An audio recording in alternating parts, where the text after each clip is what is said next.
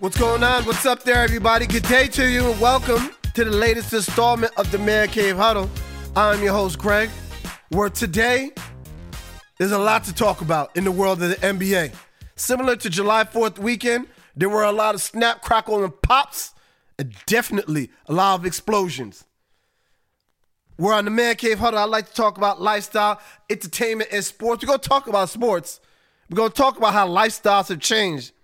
And I'm to do my best to definitely make it entertaining for you.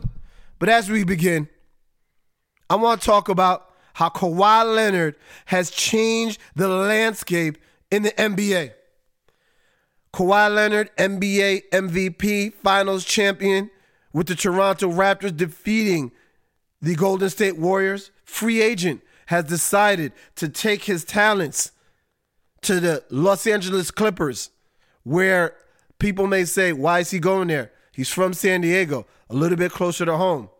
Another thing I, point, I wanted to bring up in this era of AAU football, where all the great basketball players, the really good basketball players, are playing in AAU leagues that, yes, it's the 1% or the 2% or the 3%, but these are the AAU leagues and teams that I'm talking about, where they're traveling across the country every holiday weekend throughout the school year. And I'm not talking about if you're playing in New York, you're traveling to New Jersey or Washington, D.C.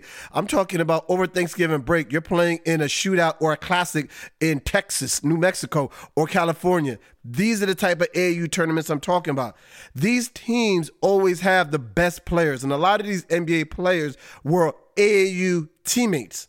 So for them to unite or want to play together now, I think is something that is very empowering for the player, but this is how they all grew up, so they don't think of it as anything.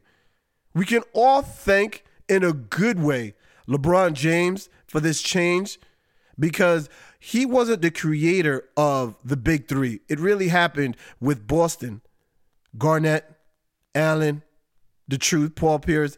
But what LeBron did, he allowed players and gave the visual of not only am I creating a big three, I'm taking ownership of my career monetarily, where I'm going to play, who I'm going to play with, how long I'm going to play, how much am I going to get paid. You could think that might be LeBron's legacy. Not even all the championships, how he's shifted the landscape. But neither here nor there. I don't want to get off topic here. Let's talk about Kawhi Leonard has signed a four year, $142 million deal with the Clippers. And you know he's not going there alone. So who did he get to play with him? This is a rumor, allegedly, allegedly. Information brought to the Man Cave Huddle that he reached out to Kevin Durant, and Kevin Durant said, Nah, I'm good. So he reached out to another buddy of his, PG 13, aka Paul George has gone to the Clippers via trade. What did Oklahoma City Thunder receive? Let me tell you. Five first round picks, four unprotected, and two are swaps. Soft, small forward, Dan Danilo Ga- Gallinari. It's a Gallinari. It's a Gallinari. Danilo Gallinari. Former Knicks. I know you guys know who I'm talking about. And young up and coming very talented point guard out of Kentucky, Shai Gilgeous-Alexander. So now what you're talking about is like basically seven players for Paul George. And for the Oklahoma City Thunder, I don't know how much longer Russell Westbrook is going to be on that team because now it, it, it's I'm not saying it's a wasteland, but Russell Westbrook is at the point in his career where he wants legit title runs. And I mean, think about it. Durant was there, great player, left. Paul George was there, great player, now he's left. After a while, you got to be thinking, is my loyalty worth it? Should I still be staying here? Because this is the this, going back for a second. This is the power that LeBron James has brought to the NBA. Where, hey, look, I'm gonna do the job of the GM and provide the roster because I don't know if this GM is a basketball guy or he's just here trying to assemble talent. And when you look at the Oklahoma City Thunder, I mean, I just don't know, other than Steven Adams and Westbrook, if that's enough to really get busy next year. But let's not talk about the Thunder. Let's talk about this Clippers roster now. Now, going into next year, let's talk about this depth chart and how good these guys are looking. Now, you're going to have Pat Beverley. Anybody who knows Pat Beverley is a pit bull. He's a dog. Somebody you sit there and say, look, who's somebody that I could take into into battle? A Pat Beverley is that guy. He had Kevin Durant is a seven footer with a wingspan of who knows what. Pat Beverley is like what six one, six two. Had Durant and chick check, not check, chick check. Durant couldn't even want to take a shot over this guy. That's the type of defense that Pat Beverley brings. Is he a little extra? Is he a little shove after the whistle? Is he diving at people's knees? I'm not gonna lie, he's all of that. But he's also that guy where defensively, when you say this is your defensive assignment for the game, can you check him? Got you, coach. Now you got Landry Shamet, who could be your shooting guard, Paul George on the perimeter along with Landry. And as your bigs, you have Kawhi Leonard and Ivica Zubac. Zubac. Now, this is where things could change and become real, real interesting. Because now with Landry Shamet, okay, you got him, but they also received Mo Harkless in the deal. So Mo Harkless could be inserted into that starting five where you could have Patrick Beverley as your primary ball handler, and on the wings, you could have Paul George and Mo Harkless. And people are saying, well, what about the depth? It's not all about the starters. Bruh. Lou Williams is only a walking 30 point per game guy coming, I should say per game, but he's only capable of getting 30 points in any game off the bench. Montrezl Harris, he's another dog. He's a rim runner, protector. He's one of those guys where he's not looking to get points. He just wants to D up, block shots, and grab boards. You need guys like that. Then you, you know, sprinkle in a little Wilson Chandler, JaMychal Green, Tyrone Wallace. That's a, that's a pretty nice roster. And I'm not even talking about Hall of Fame head coach Doc Rivers, who last year gave the Warriors fits with a roster that shouldn't have even been competitive and gave the Warriors fits. Now he has all this talent. Man, I'm telling you, you telling me. Prior to this trade, a lot of people felt that it was going to be the Lakers that were going to be the presumptive favorites to win the NBA title next year, or at least go to the finals. Losing out on D'Angelo Williams, losing out now on Kawhi, they fill their roster.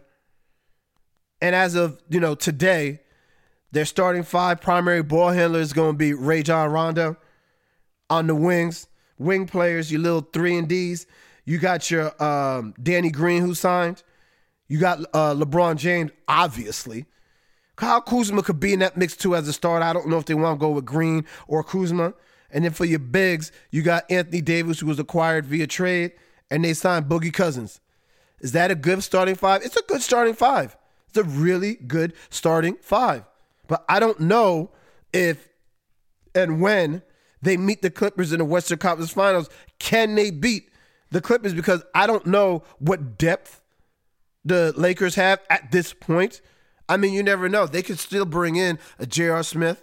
They could still bring in a, a plethora of players via trade, things of that nature.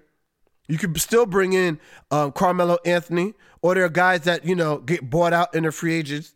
I'm not saying it's done, but as of today, the Clippers look like they're the team to beat next year. The Warriors, we all know, no Klay. They're just trying to fit together a roster so that they could be competitive. And I'm not saying they're going to be whack. They still have Steph Curry. You still got Dray Green. You still got a lot of that good coaching. So it's not like the Warriors are going to fall off the face of the planet. It's just that next year is going to be a year where expectations will not be the NBA Finals. It might be just to make the playoffs and see how far we could go after that. But Kawhi Leonard, I mean, it makes me wonder now when you're in the NBA, is it all about you being a great player or is it all about the cr- recruiting aspect? Because look at Kevin Durant. I don't know who recruited who. Did Kyrie recruit Durant? Did Durant recruit Kyrie? Either way, whoever did it between those two guys, they wound up now shifting the energy in the East, where next year the Nets are going to be good. But then in two years, look out. Two years, you know, the, the, the NBA next year is going to be really exciting. Two years, think about it. You could have Kevin Durant in Brooklyn. Then you're going to have the Clippers, where this team collectively is going to be together for a while. What are the Warriors going to do? Let's say they get a big time free agent and now they're back on the block along with Klay Thompson. And look at the Lakers. Whatever they do this upcoming season, you know they're going to improve on the roster. It's going to be a very up and coming good couple years. And let's not talk about the other teams that are in the mix. I mean, you still got the 76ers, right? What about the Celtics? And in the West, you always got up and coming teams. We always talk about the Minnesota Timberwolves. I'm not saying they're going to be that team, but we always talk about them. Portland is always good. It's potential landing spot if and when Oklahoma City decides to trade Westbrook. You never know. Rumors are that he might be traded to the Houston Rockets. I don't know how that's going to work out because Westbrook likes to hawk, likes to be ball dominant, and you got the, you, you, you got the other guy, Mr. Mohawk, he likes to be ball dominant as well. Who's going to pass the ball? Who's going to pass the ball on the team? I mean, look, both these guys are friends. They both played with each other when they were young. They both went to NBA finals. But to me, James Harden is the type of guy where he needs the ball in his hand to be effective. So does your man Russell Westbrook. That's going to be an interesting situation right there. But this definitely has changed the landscape of the NBA. Where in one night, Clippers all of a sudden went from we might be okay next year off of a good year to favorites to win the NBA title. Mm. It seems as though now, though, people are saying that it's all about the big two and not the big three. Well, Lou Williams is a good player, but I mean, you know, it's all about two guys, and you could see what the the ingredients are to making a really good team and players that want to play with each other. You have to have a surrounding cast. You need to have a coach that the players respect and is a basketball lifer, a basketball guy, not just somebody that's just been put in a position. Look at Atkins at the Nets. That the, the, the Nets were just a, a, a barren. Then he took them up and developed players. Took a whole bunch of C level, B level players and made them into a really good bunch of high quality B level players. Now all of a sudden you insert Kyrie and Durant, and all of a sudden it's wow, look at what you have. Clippers. Before you got Kawhi and Paul George, you had Pat Beverley, Montrezl Harrell. You had Pat, um, I'm sorry, I already said Pat Beverley. You had Lou Williams there. You and you have Doc Rivers, a basketball lifer, former NBA player, a, a, a future Hall of Fame NBA coach. Now you're gonna sit there and say, Greg, what about the Lakers? What's up with that roster? What's up with that head coach? Look, LeBron likes to do things to where he's gonna strip it down to where he's going to break it down to a fine powder and build it all the way up. And this is me talking, so I don't want some where are you getting this information?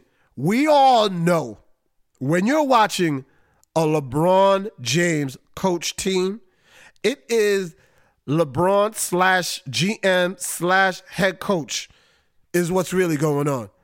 Because you can't tell me you're going to call a play and LeBron says, no, we doing this instead. He gonna say no. LeBron's gonna look at you like, excuse me?